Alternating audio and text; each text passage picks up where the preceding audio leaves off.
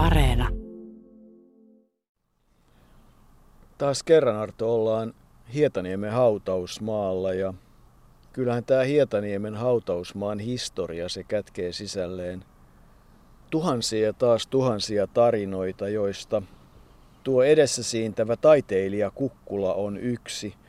Hietaniemen hautausmaa historia se juontaa aina 1800-luvun alkupuolelle ja pian 200 vuotta tänne on haudattu. Tällä hetkellä hautoja taitaa olla noin 35 000 ja taiteilijoitakin aikamoinen määrä, mutta nyt ollaan taiteilija Kukkulalla, jonne on haudattu 50 taiteilijaa, viimeisimpänä vuonna 2010 Pentti Kaskipuro. Tämä on kyllä aikamoinen leikkaus suomalaisesta kulttuurielämästä.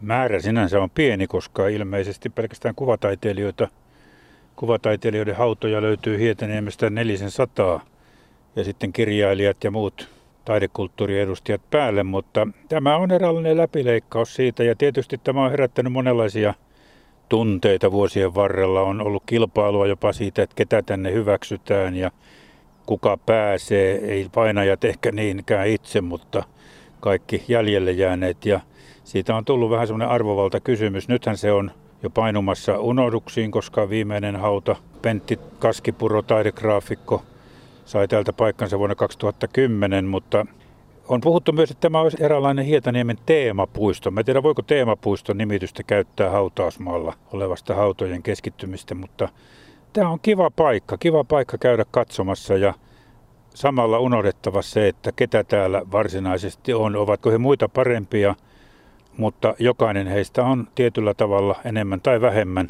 paikkansa ansainnut silloin, kun ruvetaan taas arvottamaan. Ja se arvottaminen on aina niin subjektiivista, että siitä pitäisi pysytellä erossa kokonaan.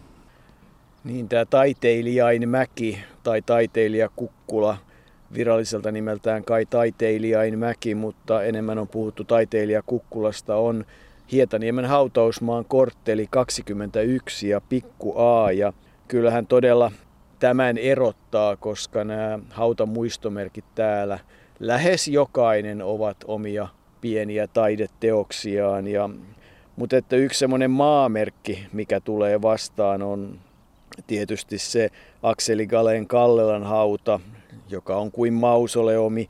Se oli se ensimmäinen hauta tänne taiteilijakukkulalle ja Jorma poika sen suunnitteli, ehti sen suunnitella ennen kuin menehtyi aika traagisesti.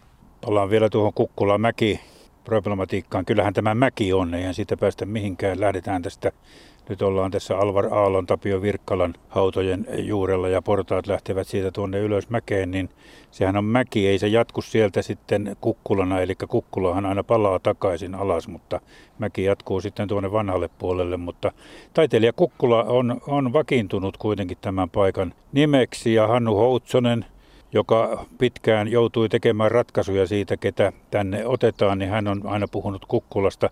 Hänestä sanottiin, että hän oli Hietaniemen taiteilija Kukkulan portinvartija, mies, joka keskusrekisterin johtajana joutui lopullisesti esityksiä tekemään siitä, ketä tänne haudataan. Hänen edeltäjänsä olivat Karl Axel Palmeen ja Samuel Toivio, mutta vuonna 1989 sitten kanslianeuvoksen arvonimen saanut Hannu Houtsonen todella niitä ratkaisuja isomman määrän teki ja teki myös sen viimeisen Pentti Kaskipuron ratkaisun. Kuulostellaan siis Tovi, minkälainen kokemus se Hannu Houtsoselle oli. Olihan se äärettömän mielenkiintoinen jakso käydä kaikkia keskusteluja niin kuin tuota eri tahojen kanssa, jotka taustaryhminä sitten ilmoittivat, että, että tämä ja tämä henkilö ansaitsee tulla haudatuksi taiteilija Kukkulalle. Ja sen jälkeen se alkoi se selvittäminen, ellei nyt jo voinut heti sanoa, että, että valitettavasti ei, ei, ei ole niin mahdollisuuksia. Ja, ja jos mä näin, että tuota, asia, asia olisi kuitenkin eteenpäin viemisen arvoinen ja, ja varsinkin, että mä esittelijänä niin kun haluaisin viedä sen ihan kirkkoneuvostoon asti, niin tuota, silloin mä pyysin, ellei niitä ollut jo tullut, niin eri, eri taidelaitosten ja, ja vastaavien arvioitsijoiden niin kuin kirjalliset lausunnot. Monta kertaa hän lähetti kyllä, kyllä itsekin. jos nyt ajattelee niin kuin mun aikana näitä e, esittelyjä, niin tuota, se aiempi linja mun edeltäjä, niin sehän oli, oli, oli kyllä huomattavasti tiukempi. Eli, eli ohjeena oli kuitenkin vain niin kuin, pitää olla ansioutunut luovan ja esittävän taiteen alueella, ja jos on vielä kansainvälisiä merittejä, niin se katsotaan, katsotaan niin kuin eduksi. Ja kun mä jäin eläkkeelle, niin tuota, silloinhan se taiteilija Kukkula tuota, niin, todettiin, että se on, se on niin kuin täynnä. Että sinne ei uusia paikkoja enää, ainoastaan jos on tuota, puoliso, niin sit, sitten tulla. Ja joillakin oli niin kuin, eivät tienneet, että ne on niin kuin uurnapaikkoja, että, että, että sinnehän ei arkkuja haudata.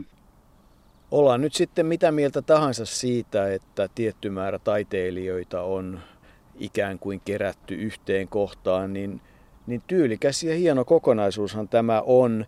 Yksi sellainen maamerkki, josta tämä myös löytää, on se Sakris Topeliuksen hauta, jonne Walter Runeberin enkeli patsas katsoo valoa kohti. Toki Sakris Topeliuksen hauta ei kuulu itse taiteilija Kukkulaan, mutta siihen se rajautuu ja Toinen raja on sitten todella se Akseli Galeen Kallelan hauta, jonka esikuvana ovat ne Kalelan hirsirakenteet. Galelan Kallelahan siirrettiin paikalle 43 ja samassa haudassa ovat puoli Someria, tytär Kirsti. Tämäkin on jonkinlainen poikkeus. Niin, se on toinen niistä poikkeuksista, jota täällä on, eli Alvar Aallon hauta tuossa tällä hetkellä, missä seisomme aivan jalkojemme vieressä, niin – Siinä hänen kanssaan on haudattu molemmat vaimot Aino ja Elissa, joka on hyvin harvinaista. Muilla on sitten vain yksi puoliso. Nämä kaksi ovat niin kuin sillä, tavalla, sillä tavalla poikkeuksia. Kalleen Kallelasta tulee aina mieleen tuo, se mausoleemi on tietysti aivan erilainen kuin nämä muut haudat täällä. Täällähän on myös paljon taideteoksia, kun puhuit tuosta Sakari Topeliuksen haudasta tuolla ylhäällä. Siinähän on taideteos, niin kuin sanoit, mutta esimerkiksi Elin Palmgren, joka toisena haudattiin tähän taiteilijakukkulalle, niin hänen äh, hautakivessään on Kyösti Kallion presidentin pojan Kalervo Kallion veistämä polvistunut ihminen. Eli se oli alun perin niin kuin toivomuksenakin, että myös nämä hautojen muistomerkit olisivat eräänlaisia taideteoksia ja niitäkin voi pelkästään käydä ihailemassa täällä. Palaan sen verran tähän Hietaniemen hautausmaa historiaan, että se todella juontaa tuonne vuoteen 1829, 22. lokakuuta silloin oikeastaan se vihittiin ja viisi aluetta, vanha alue, uusi alue, Hietaniemen alue, Suomen kaartin hautausmaa ja Uurnalehto ja lisäksi aivan läheisyydessähän ovat juutalainen, ortodoksinen islam ja Pyhän Nikolauksen hautausmaa. Yksi sellainen maamerkki on tietysti tuo Theodor Höyerin siunauskappeli, joka tännekin suurin piirtein siintää. Se on vuodelta 1872 ja kyllähän tänne Hietaniemeen monien muiden lisäksi ovat haudattuna muun muassa presidenteistä Relander, Mannerheim, Stolberg, Ryti, Paasikivi, Kekkonen ja Koivisto, joten suomalaista historiaa, niin kuin hyvin tiedämme, niin täällä Hietaniemessäkin on vaikka kuinka paljon, mutta esimerkiksi taiteilijoita taitaa vielä enemmän olla Malmilla niin kuin puhuit presidenteistä, niin ainoastaan kaksi kuolleista presidenteistä on haudattu muualle, eli Kösti Kallio Nivalaan ja, ja Svinhovut tuonne Luumäelle, joten kaikki muut on täällä Hietaniemessä ja niitäkin hautoja voi käydä katsomassa. Kyllä täältä löytyy myös presidentin puoliso ja Sylvi Kekkosta ja Alli Paasikivi on tietysti miehensä kanssa, mutta Sylvi Kekkonen on aivan eri haudassa. Mutta takaisin tänne Taiteilijanmäelle. Tästä kun lähdetään pikkuhiljaa nousemaan, niin alkaa tulla näitä hautoja ensin täällä oikealla puolella ja, ja niin kuin sanoin, niin alla tässä on Alvar Aalto ja Tapio Virkkala ja siitä lähdetään sitten oikealla pieni hauta, nuorena kuollut ohjaaja Reko Lundaan. Ja sitten on myös Mika Valtari tässä matkalla vaimonsa Marjatan kanssa. Kyllä, ja itse asiassa Valtarin puoliso Marjatta on haudattu sinne. Hän oli siis ensimmäinen, joka puolisona haudattiin ennen itse varsinaista taiteilijaa. Hänet haudattiin 78 ja Mika sitten 79. Yksi erikoisuus on Jack Vitikka, joka sai paikan, kun Martti Pyssy Turunen siirrettiin Joensuuhun ja nyt myös hänen puolisonsa Tea Ista on samassa haudassa.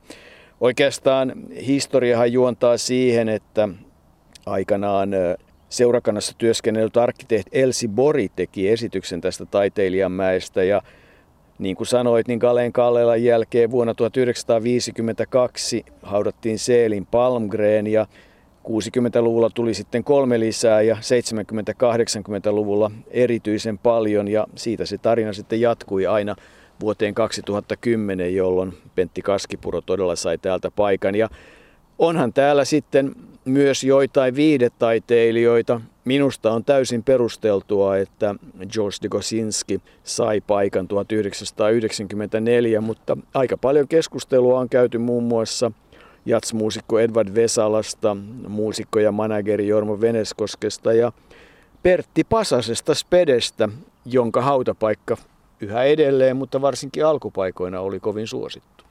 Ei siinä nurmi kasvanut kolmeen ensimmäiseen vuoteen, koska vaikka pitkä matka ei ole tieltä, sen näkee hyvin tieltäkin, niin ihmiset kävivät siinä haudalla sitten kuka mistäkin syystä ja nurmikon kasvattaminen oli todella vaikeaa. Mutta palataan tähän ylämäkeen, mitä ollaan nousemassa, niin eh, Mika Valtariin. Hänen hautakivensä ei ole mikään taideteos. Se on musta kivi, jossa lukee Mikan ja Marjatan nimet, mutta Mika Valtarista tulee aina mieleen yksi kirja minulle, eli Sinuhe Egyptiläinen, joka vuonna 1945 ilmestyessään oli sensaatio sitä esimerkiksi historian kirjojen haltiatar siinä, siinä vaiheessa tai valtiatar Mailla Talvio kovasti halusi, että sitä ei julkaistaisi siinä, kun todettiin, että siinä on tämmöistä pornografiaa. Kävihän Sinuhe ilotalossa toki mutta se on niinku siitä harvinainen kirja, että Mika Valtari kirjoitti sen todella käymättä Egyptissä, mitä, häne, mitä arvosteltiin, mutta hän kyllä kolusi kaikki Euroopan museot ja Egyptin museot. Loistava kirja, luin sen kerran uimarannalla kerran alusta loppuun. Suosittelen muillekin. USAssa se oli myös läpimurtoteos, mutta vasta neljä vuoden kuluttua, koska amerikkalaisilla kesti niin pitkään tuo miettiminen, että, että tuota, onko se pornografinen vai ei. Mutta Mika Valtari kirjoitti niin paljon erilaisia asioita ja hän oli muun muassa välillä, kun halusi ottaa löysemmin, niin hän meni kirjoittaa ja kirjoitti salapoliisiromaneja. Olen ollut aina sitä mieltä, että kirjailija oppii parhaiten kirjoittamalla. Eikä mielestäni ole koskaan ollut syytä sinänsä halveksia mitään kirjallisuuden lajia. Ihmisten huvittaminen etenkin raskaina ja synkkinä aikoina on myös mielestäni melko legitiimi tehtävä kirjallisuudessa, kunhan kirjailija ei itse käsitä sitä päätarkoitukseksi. Palmukirjoista sanoakseni, niin aina kun lukee hyvin paljon, ja sitähän minä olen tehnyt niin, että nuorempana minusta päivä, jolloin en ollut lukenut ainakin yhtä kirjaa, oli hukkaan kulunut päivä. Silloin tulee vakavan kirjallisuuden, todellisen kirjallisuuden jälkeen tietty kirjallisuusmyrkytys. Ja silloin minua helpotti tavattomasti salapoliisiromaanien lukeminen. Siitä tuli minulle suoranainen hobby. Sitten juuri vähän ennen sotia tuli sellainen pohjoismainen salapoliisiromaani kilpailu ja minä innostuin ottamaan osaa siinä ja sain sitten palkinnon Suomen kohdalta. Huvittavaa on, että kolme nekkariani kummittelee edelleen maailman kirjamarkkinoilla. Niitä ilmestyy eri sarjoissa uusina painoksina, jopa itävaltiossakin.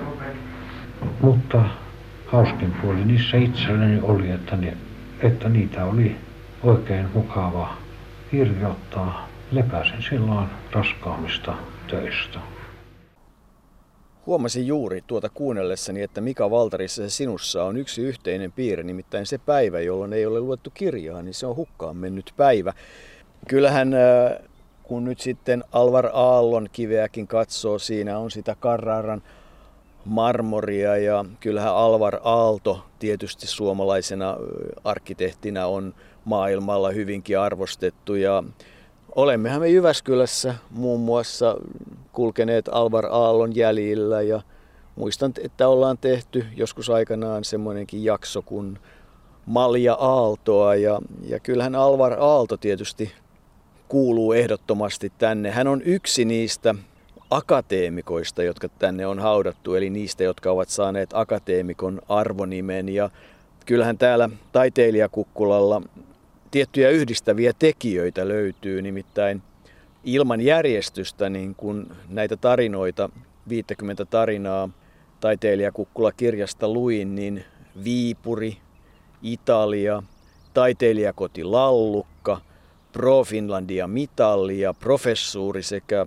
tietysti ikävä kyllä myös aikamoinen määrä avioeroja, mutta väittäisin, että taiteilijakukkula on myös aikamoinen professuurikukkula. Eikö kuunnellut tähän väliin, mitä Alvar Aalto puhuu suomalaista arkkitehtuurista tai arkkitehtuurista yleensä? On hyvin vaikea karakterisoida rakennustaiteen asemaa nyky-Suomessa. Tarkoitukseni onkin lähinnä selostaa rakennustaiteen suhdetta yhteiskuntaamme yleensä. Ei sen sijaan esiintyä kriittikona viime vuosien rakennustaiteellisiin tuloksiin nähden. Rakennustaide on tavallaan tajuisin taiteista ja samalla kuitenkin jokapäiväiseen käytäntöön yhtynyt. Sen pitäisi koskea siis jokaista ihmistä läheisesti. Hän tulisi ainakin verrattain pitkälle tai määrättyyn tasoon saakka hallita osaa osia sen ominaisuuksista. Aivan riippumatta siitä, mikä asema suomalaisella arkkitehtuurilla on maailman kulttuurissa tällä hetkellä, ei ole luonnollisesti minun asiani arvioida sen asemaa koko maailman kulttuurissa. Se arvio on muiden tehtävä. On ainakin varmaa, että suomalaista rakennustaidetta tunnetaan paradoksimaisesti sanoen kotimaassa suhteellisesti vähemmän kuin maan rajojen ulkopuolella. Minä en tällä luonnollisesti tarkoita aivan detaljituntemusta paikallisessa ja lokaalissa mielessä, mutta sen yleiskarakteri ja sen suhde muuhun maailmaan, siitä on ilmeisesti olemassa selvempi kuva Suomen rajojen ulkopuolella. Ja kun Jouko puhuit noista yhdistävistä tekijöistä, niin aika mielenkiintoista on sen, että jos näitä ihmisiä ja heidän elämän tarinoitaan vertailee, niin aika paljon löytyy tuommoista yhteisiä hetkiä, yhteisiä asioita näiden välillä. Otetaan esimerkiksi tuo Mika Valtari, josta äsken oli puhetta. Täällä lepää myös rakkauden runoilija Elina Vaara.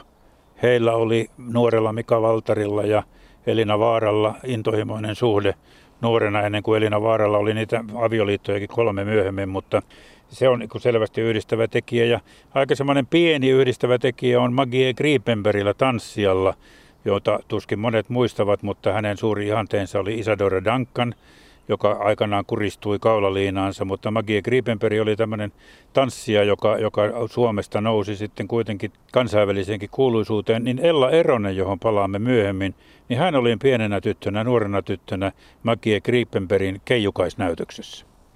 Niin, ja Makkie Kriippenbergistä löytyy yksi niitä harvoja yhtäläisyyksiä urheiluun, koska kerrotaan, että voimakas naisvoimistelu vaikutti ja Hilma Jalkanen ihasteli Makki Grippenbergin tanssia ja siitä sitten sai omat innotuksensa naisvoimisteluun. Urheilijoitahan tänne ei ole haudattu ja jossain vaiheessa semmoistakin asiaa kai pohdittiin, että pitäisikö olla urheilija kukkula, mutta se taisi sitten loppujen lopuksi mennä aprillipilan puolelle ja kyllä minua jossain vaiheessa nauratti, kun joku oli pohtinut niin, että ne vesiurheilijat ja uimarit voisivat olla sitten lähellä rantaa. Kuten Hannu Houtsonen meille sanoi, niin ilmeisesti se, se ensimmäinen ajatus siitä urheilijakukkulasta oli ihan vakavasti otettava, mutta jossain vaiheessa sitten huomattiin, että ei sitä voi ehkä ihan vakavasti ottaa kuitenkaan. Ja sekin se lopullinen päätös oli tehdä siitä aprillipila. Ja se oli sitten se urheilukukkula historia, historia siinä. Kun Jack Vitikasta puhuit tuossa aikaisemmin ja nyt puhut urheilijoista, niin aina kannattaa muistaa se, että Jack Vitikan isä heitti Lontoossa keihästä, samaten kuin hänen setänsä Jarl oli keihäheittäjänä Lontoon olympiakisoissa 1908 ja kuuluisin tuossa suvussa, joka oli alku, alkuperäiseltä nimeltään Jakobson, vuonna 42 Jack Vitikka, tai Vitikaksi muutettiin, niin, niin Jarlin serkku, eli Jack Vitikan sedän serkku, oli Walter Jakobson ja hänethän me kyllä muistamme taitoluistelun, silloisen kaunoluistelun olympiavoittajana ja maailmanmestarina yhdessä Ludovika Jakobsonin kanssa. Jokaiseen hyvään radio-ohjelmaan kuuluu myös kysymys, tässä tilanteessa urheilukysymys. Onhan täällä myös maajoukkueurheilija kuitenkin haudattuna ja olympiakävijä. Hän on sellainen urheilija, josta kerrottiin, että kun hän ampui rangaistuslaukauksen, niin yleensä päin maalivahtia ja pallo meni aina maaliin, mutta niin meni maalivahtikin. Eli Åke Lindman, joka varmasti on esittänyt valtavan määrän tai ehkä enemmän ikäviä rooleja kuin moni muu suomalaisissa elokuvissa. Åke Lindman oli konna lainausmerkeissä. Hän oli aikansa konna, mutta sitten myöhemmin hänestä tuli sankari ja sitä myöten erittäin tunnettu suomalainen elokuvaohjaaja. Ja hän on saanut myös paikan täältä taiteilija Kukkulalta. Ja kun siitä mennään vähän ylöspäin, niin siitä löytyy Essi Reenvallin hyvin pieni hautakivi, mutta siinä on kuitenkin nuppi. Nuppi siinä on ja nuppejahan Essi Reenval teki ja kyllähän tietysti niin kun, jos tuolle taiteen puolelle siirretään, niin silloinhan me Tietysti otamme mukaan Bruno Tuukkasen, Aimo Kanervan, Juhan Siegfried Sireenin, Onni Okkosen, Tapio Virkkalan, Akseli Galeen Kallelan, Aimo Tukiaisen, Juhani Harrin, Eila Hiltusen, Heikki Virolaisen, Mauri Haveenin, Timo Sarpanevan, Tapani Aartomaa, Juhana Blomstedt ja Pentti Kaskipuron ja nyt ollaan sitten sillä taiteen lohkolla. Esi Renvalista vielä sen verran, että vaikka hän näitä nuppeja paljon ja muotokuvia tekikin, niin kuitenkin hänen tunnetuin patsaansa on tuolla Etelä-Satamassa Rauhanpatsas, joka on, on iso ja vaikuttavan näköinen.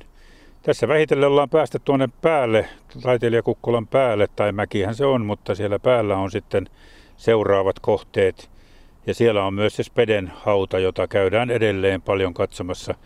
Kun sanoit tuossa alussa, niin ensimmäinen viihdetaiteilija, joka tänne kukkulalle haudattiin, oli George de Kocinski.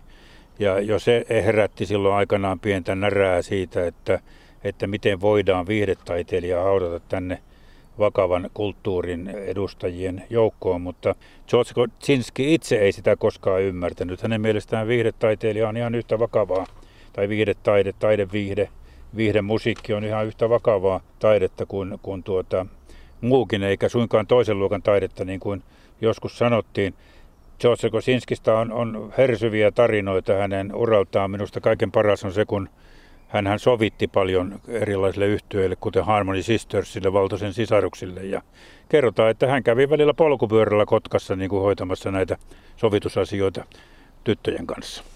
Niin, jos puhutaan hänestä kevyenä taiteilijana, niin kyllähän jos Shaljapinia pääsee säästämään ja Ylen viiden musiikin kapellimestarina hän oli vuosikaudet ja se sävellystyökin, yli 200 laulua ja iskelmää – hänellekin muuten se professorin arvonimi myönnettiin, mutta että jos mennään takaisin tuonne kuvanveistäjien, arkkitehtien ja taidemaalarien puolelle, niin Eila Hiltunenhan tietysti on yksi sellainen, joka Sibelius monumentistaan on tietysti äärimmäisen tunnettu ja se kai lienee yksi niitä Suom- Helsingin merkittävimpiä matkailukohteita – ja tietysti aina mielenkiintoinen asia on se, että, että mistä taiteilijat saavat sen innotuksensa ja innostuksensa ja mikä heitä vie eteenpäin. Ja ehkä Arto tähän kohtaan voidaan kuunnella, mitä Eila Hiltunen siitä sanoo. Kovin monista asioista todella. Aivan eh, lapsellisesti, mutta tietysti ensisijaisesti kaikista muista taiteista oman lajini lisäksi, veistoksien lisäksi musiikista, balletista, runoudesta, operasta, mistä tahansa ja, ja ihmisten ulkonäöstä, kauneudesta, heidän liikkeestään, maailman kauneudesta, luonnosta. Liike, semmoinen väpättäjä lentokenttä oli ja esimerkiksi kun, kun kone starttaa, niin en ole koskaan kyllästynyt tuntemaan tätä ihmeellistä vapautumisen tunnetta, saisi olla tuo kone, joka lähtee tuonne taivaalle. Taikka, siis kaikki tällainen dynaaminen innostuttaa. Ja e, tuommoinen innostuksen tila on, on niin kuin minun luontainen tilani. Ja tietysti kun innostus jättää, saattaa tulla tuommoinen hieman apea ja tyhjä tunnelma. Mutta olen, olen kokenut sitten nämä ei-innostuvat ihmiset joskus hyvin vaikeina kumppaneina, koska he tuntuvat, että he ovat täynnä tuommoista kylmää järkeä ja asiallisuutta. Ja äh, joskus vähän tuntuu, että he aliarvioivat toisenlaista intellektiä, että heille hiipii semmoinen pelko, että koska tuo ihminen on alitusti innostunut, mahtaako hänen arvostelukykynsä ja hänen aivoituksensa ollakaan nyt niin luotettavaa laatua.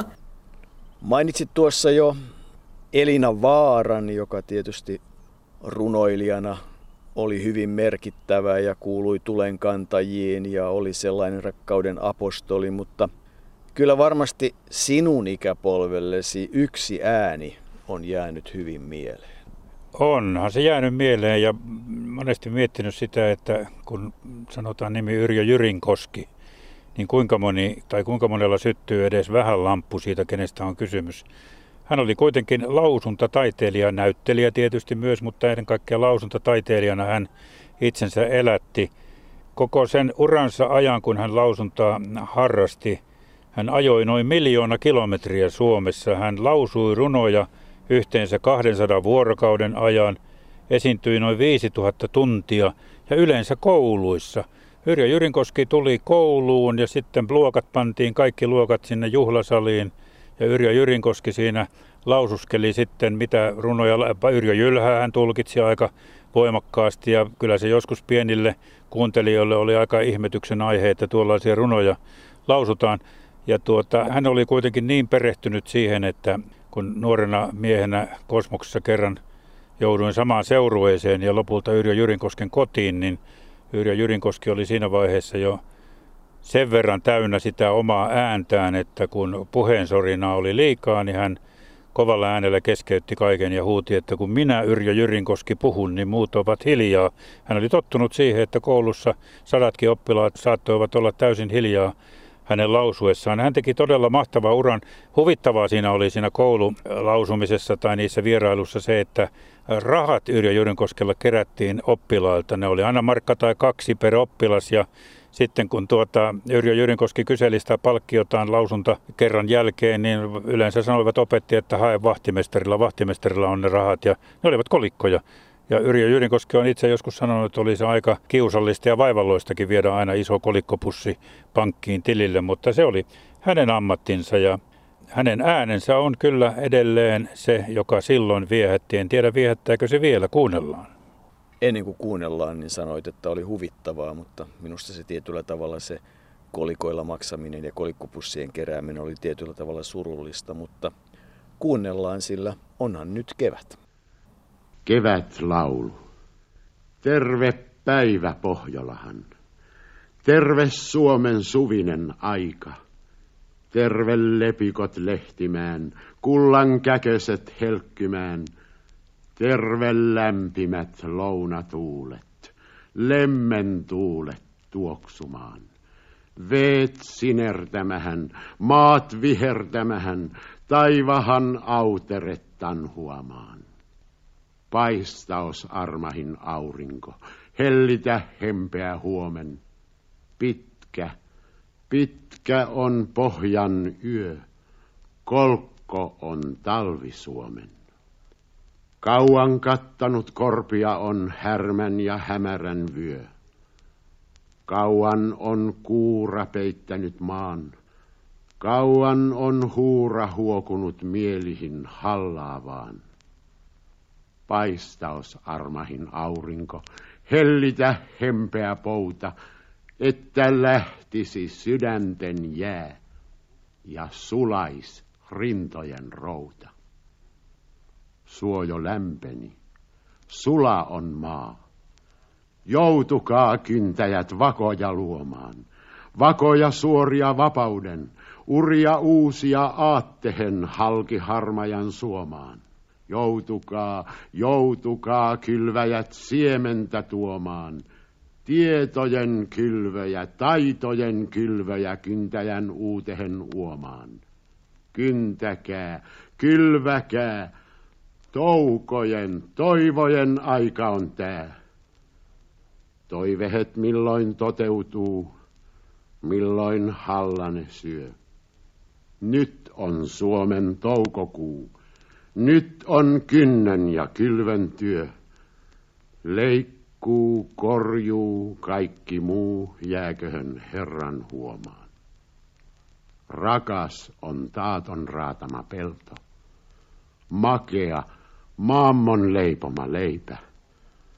Kova on vierahan maan kamara, karvas kakku äiti puolen. Niin lausuu Yrjö Jyrinkoski. Me emme Arto samaan kykene missään tapauksessa, mutta tietysti yksi sellainen merkittävä lausuntatilaisuus sijoittuu talvisotaan 12. päivä helmikuuta 1940. Pelattiin jääpalloottelu Tukholmassa ja varmastikin sen tilaisuuden myötä Ella Erosen maine kasvoi vielä entisestään ja hänestä tuli tietyllä tavalla semmoinen kansallinen hahmo. Ella Eronen lausui sekä suomeksi että ruotsiksi tuossa jääpalloottelussa maamme laulun sanat ja tietysti se täytyy mainita, että Ruotsihan sen ottelun sitten voitti 2-1, mutta se on sivuseikka, se on jäänyt elämään ja tässä Ella lausuu sanat ruotsiksi. Vårt land, vårt land, vårt fosterland. Ljud högt, o dyra ord. Ej lyfts en höjd mot himlens rand. Ej sänks en dal, ej sköljs en strand. Mer älskad än vår bygd i nord, än våra fäders jord.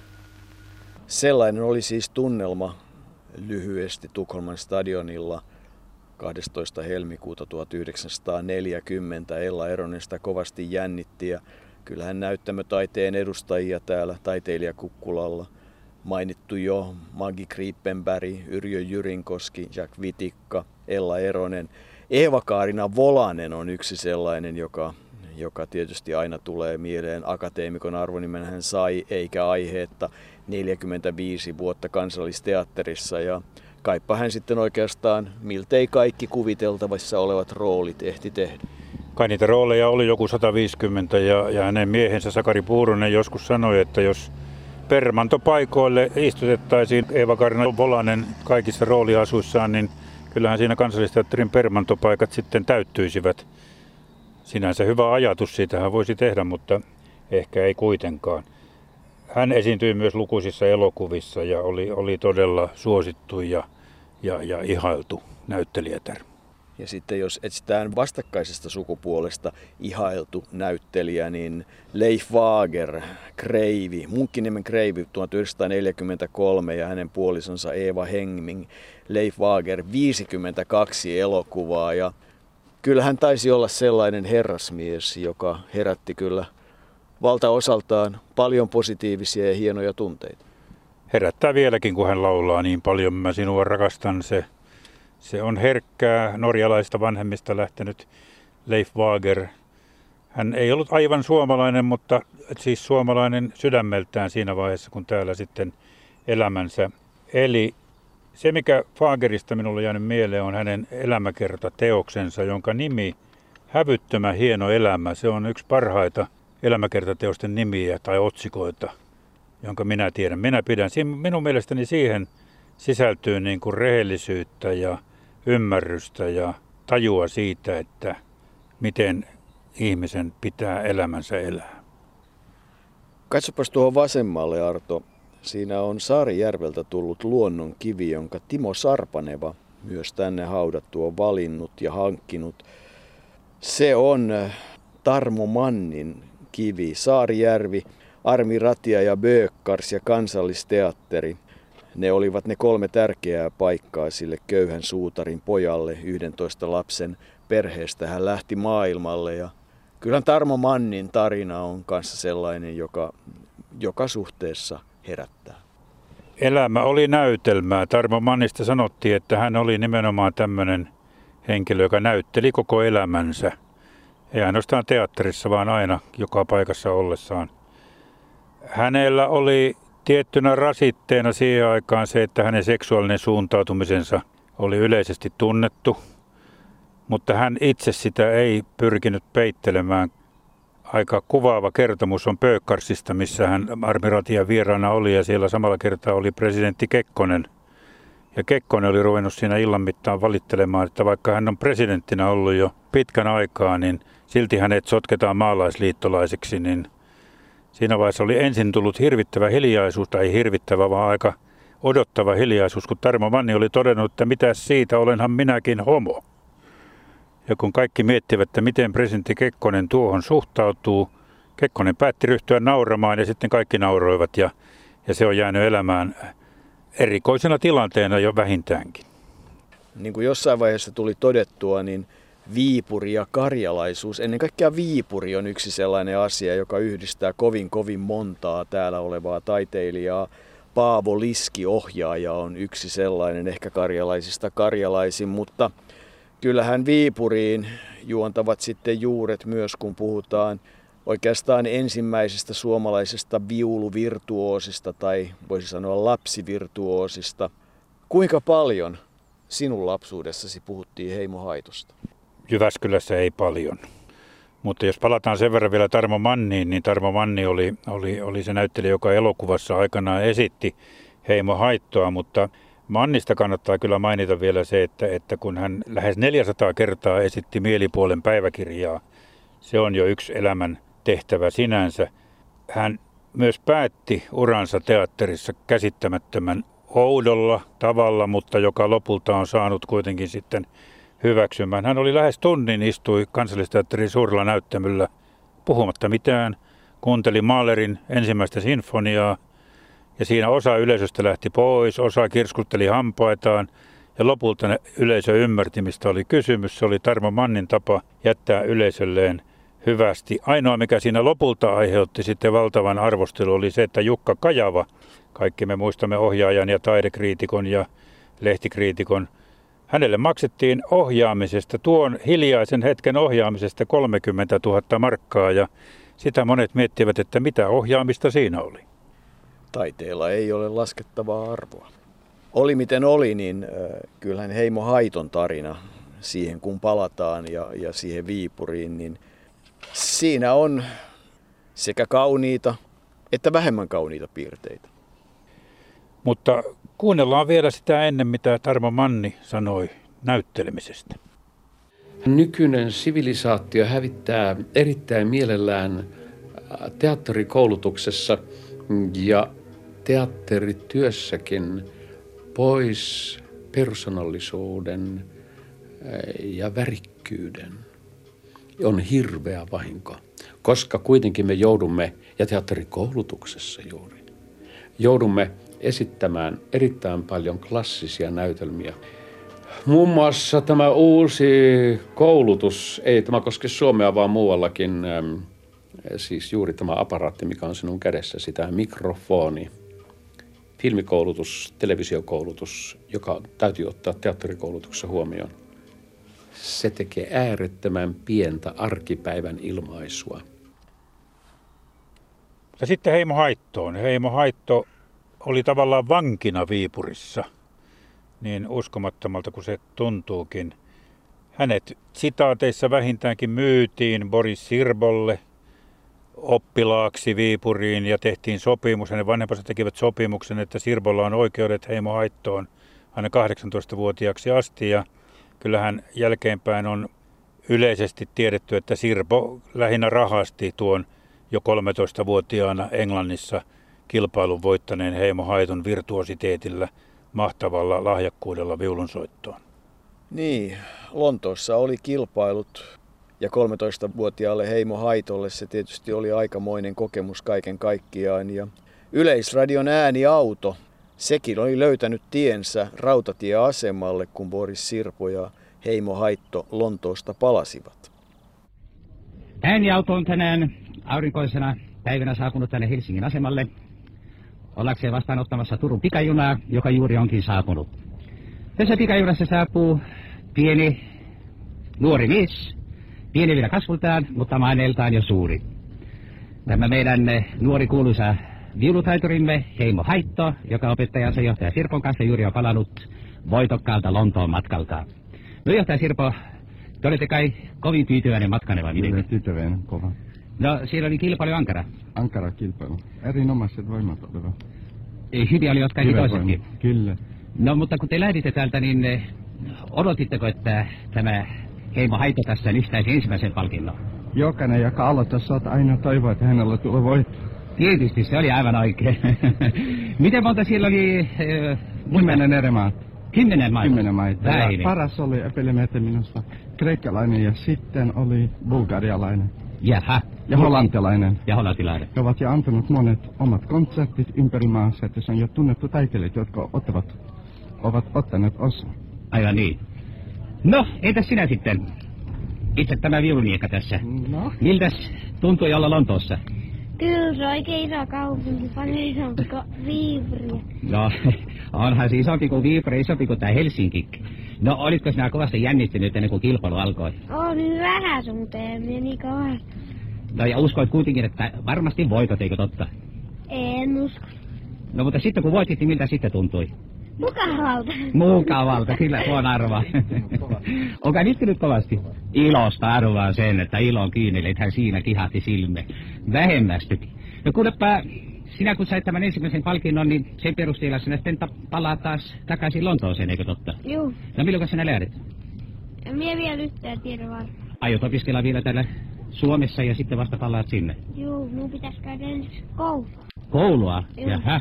Ja sitten vasta kun olet koulun käynyt, niin sitten taas sinne. Joo. No sinä saat siellä ilmaiseksi opiskella kuinka monta vuotta Lontoossa? Kolme vuotta. Englanti kustantaa kaikki opit. Kustantaa kaikki? Joo. No sillä sinä opit myöskin englannin kielen. Juu, varmasti. On sekin hauskaa? On. On varmasti. No entäs sitten itse tämä matka, minkälainen se oli? Oliko kaunis sää? Oli ei keino laiva. Koko ajan paistaa aurinko. Vai? Sinne mentiin koko ajan. Väini. No minne sinä täältä Helsingistä nyt lähdet? Viipuri. Viipuriin. Joo. Ja hauskaa tietysti taas palata kotiinkin. On. No niin. Hauskaa sinua tavata joka tapauksessa ensi kertaa näin tämä Heimo Haiton muuten, mutta toivottavasti ja varmastikaan en viimeistä kertaa. Kyllä me vielä toisemme tapaamme. Tapaamme ja toivotan sinulle jatkuvaa menestystä opiskeluissasi ja sitten kun olet opiskellut, niin sinä tiedät, mikä sitten odottaa, jos sinä ahkera olet ja pyrit eteenpäin. Kiitos. Heimo Haiton tarina on siis kaiken kaikkiaan hurja tarina. Hän seikkaili ympäri maailmaa, oli välillä vuosikausia soittamatta, kulki kulkurina Yhdysvalloissa, löysi sitten tietyllä tavalla elämänsä uudelleen, mutta pidän kaikesta huolimatta sitä tämän virtuosin tarinaa kurjana tarinana tai ikävänä tarina. Siinä on paljon semmoisia piirteitä ja niin hänen elämänsä sitten päättyi monelle suomalaisille tuttuun Fuengin roolaan, josta hänet sitten tänne taiteilijakukkulalle tuotiin ja Eeva Vaimo, se viimeinen puoliso, on sitten hänen vieressään. Ja sitten täytyy sanoa, että kun katsot tuota Heimo Haiton hautakiveä, niin se on todella hautakivi, koska valtaosahan näistä ovat muistomerkkejä ja hyvinkin kauniita teoksia. Ja muistan tuon taiteilijakukkula projektin aikaan kymmenkunta vuotta sitten jäi mieleen se, että kuvattiin, että minkälainen se hyvä hautamuistomerkki pitäisi olla, niin silloin ylipuutarhuri Pipatti taisi sanoa, että hautamuistomerkki voi olla moniääninen, mutta se ei saa huutaa. Näinhän se on. Fuengirolassahan Heimo Haiton hauta alun perin oli, mutta perinneyhdistys siirrätti hänet sitten tänne, kun paikka aukeni taiteilijakukkulalle ja ehkä osin sen takia että tuo muistomerkki, se ei ole muistomerkki, se on vain kaksi vaatimatonta kiveä.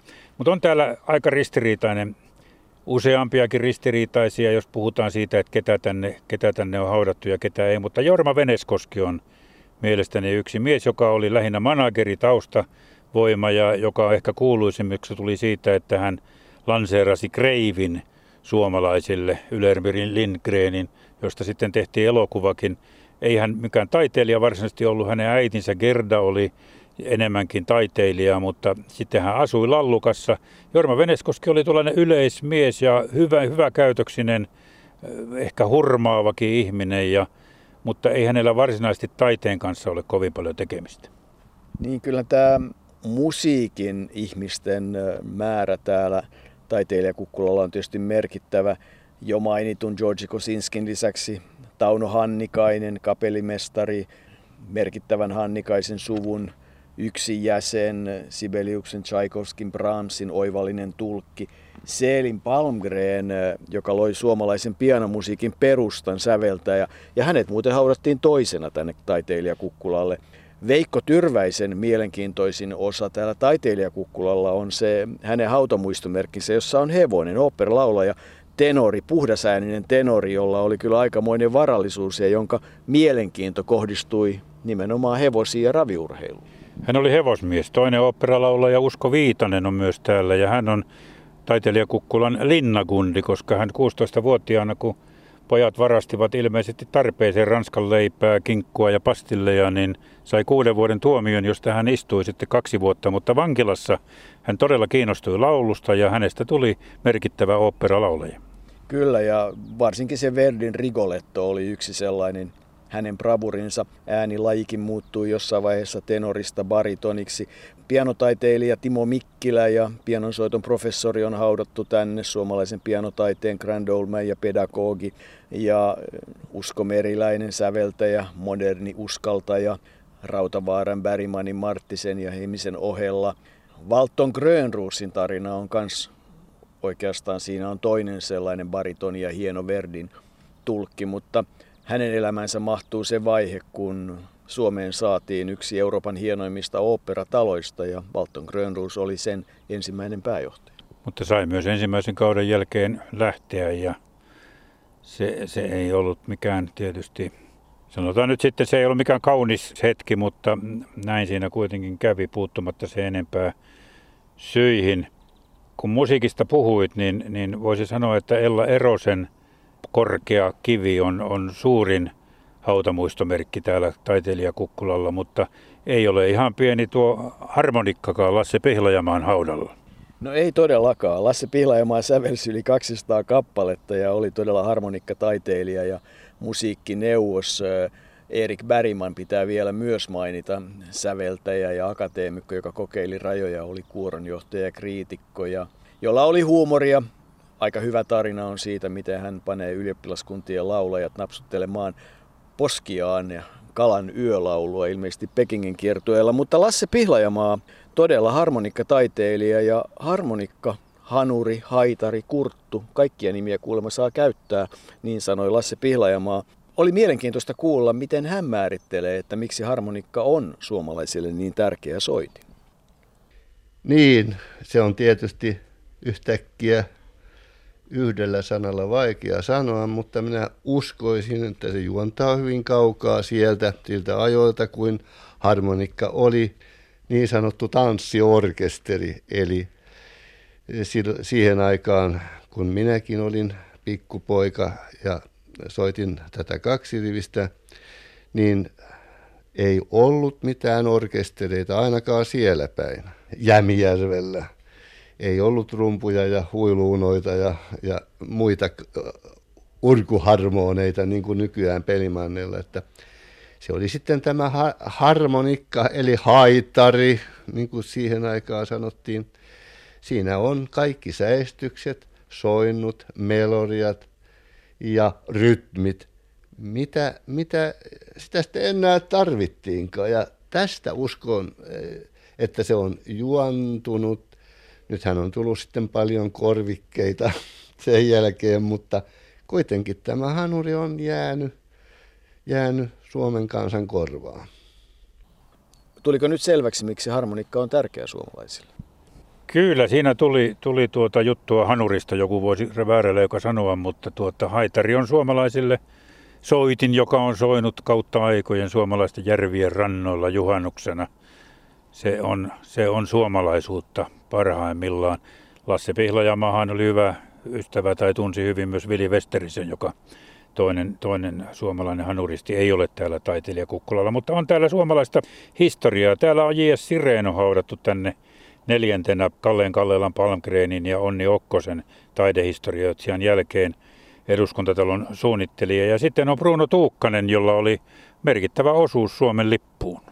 Taide- ja koriste maalari, joka joutui työstämään sen yhdessä äh, Snellmanin kanssa, että Suomen lippu tällä hetkellä on sellainen kuin se on, eli sinistrippu ja kyllähän Bruno Tuukkasen lasimaalauksia, niitä voidaan ihailla monissa tärkeissä paikoissa ja Aimo Kanerva taidemaalari Eetu Myntin oppilas ja väärennösten uhri, jonka oma kuva on Uffizi-galleriassa Firenzessä ja joka teki muotokuvia sillan päästä Valtarista, Linnasta muun muassa, Hannu Salamasta – Puhuttiin jo Essi Reenvallista, Onni Okkonen, taidehistorioitsija on, on tänne haudattu. Mainitsit, että hänet on haudattu tänne kolmantena. Ja kyllä tietysti taiteen opiskelijat käytännössä kaikki ovat tutustuneet häneen kirjoihinsa taidehistoriasta, mutta hieno pariskunta, upea pariskunta ainakin noin arkiesineiden kannalta ovat Ruut Bryk ja Tapio Virkkala. Ja toinen pariskunta, joka kannattaa mainita, on Marjatta ja Martti Pokela, jotka ovat myös täällä yhdessä samassa haudassa. Mainita kannattaa myös kirjailija Paavo Rintala. Hänelläkin on yhteys urheilupuoleen. Hän oli Tahko Pihkalan tyttären kanssa naimisissa. Rintalahan kirjoitti tuon Sissiluutnantti-kirjan. Kirjoitti paljonkin, mutta, mutta hänkin oli Viipurista muuten lähtöisin. Sissiluutnantti-kirjan, jossa, jossa lottien osuudesta rintamalla ja miesten viihdyttämisestä annettiin kuva, joka herätti todella kohua Suomessa. Ja Tahko Pihkala oli se, joka arvosteli rintalaa siitä lähtien erittäin voimakkaasti appiukko, mutta kuten yksi tyttäristä on sanonut, niin kyllä siinä loppujen lopuksi sitten isä ja tahko toimeen tulivat, mutta tämmöinenkin yhteys oli kuitenkin olemassa. Paavo Rintala oli merkittävä kirjailija, mutta aika ristiriitainen henkilö monessa suhteessa.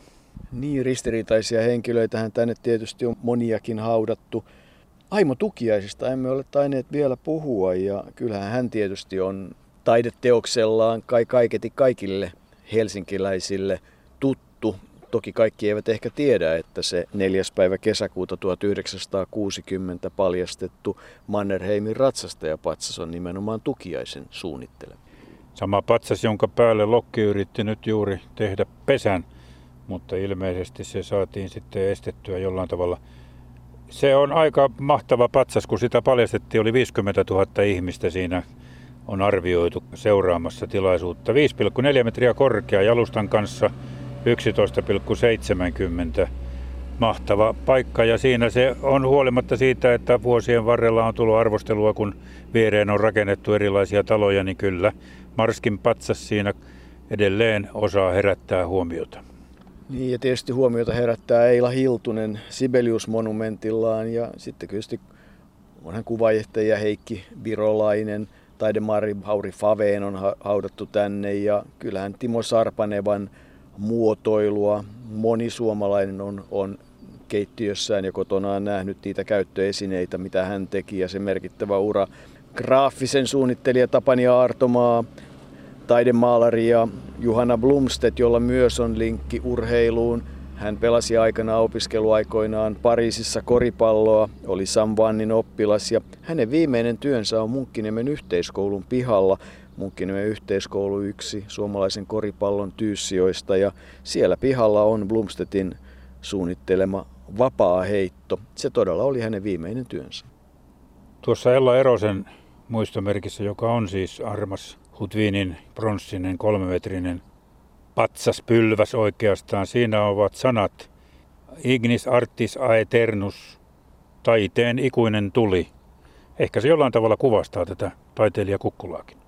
Niin, nyt ollaan sitten käyty läpi aikamoinen määrä nimiä. Joku on saattanut unohtua, mutta ei pahan tahtoisesti. Oikeastaan se suositus on se, että varsinkin näin keväällä alkukesästä, niin kyllä vierailu Hietaniemen hautausmaan osastolle 21a, eli taiteilija Kukkulalle kannattaa. Kannattaa myös ehkä hiukan katsoa, ketä sinne on haudattu ja katsoa heidän elämäntarinansa. Nimittäin kun näitä hautakiviä ja hautamuistomerkkejä katselee, niin kyllä niistä varsin monet ovat kohteidensa näköisiä ja kyllä tämä on oivallinen paikka hetkeksi hiljentyä pohtimaan suomalaista kulttuuria ja taidetta ja sen jälkeen kannattaa jatkaa kävelyä Hietaniemen hautausmaalla. Tänne on kätketty kyllä valtava määrä suomalaista historiaa.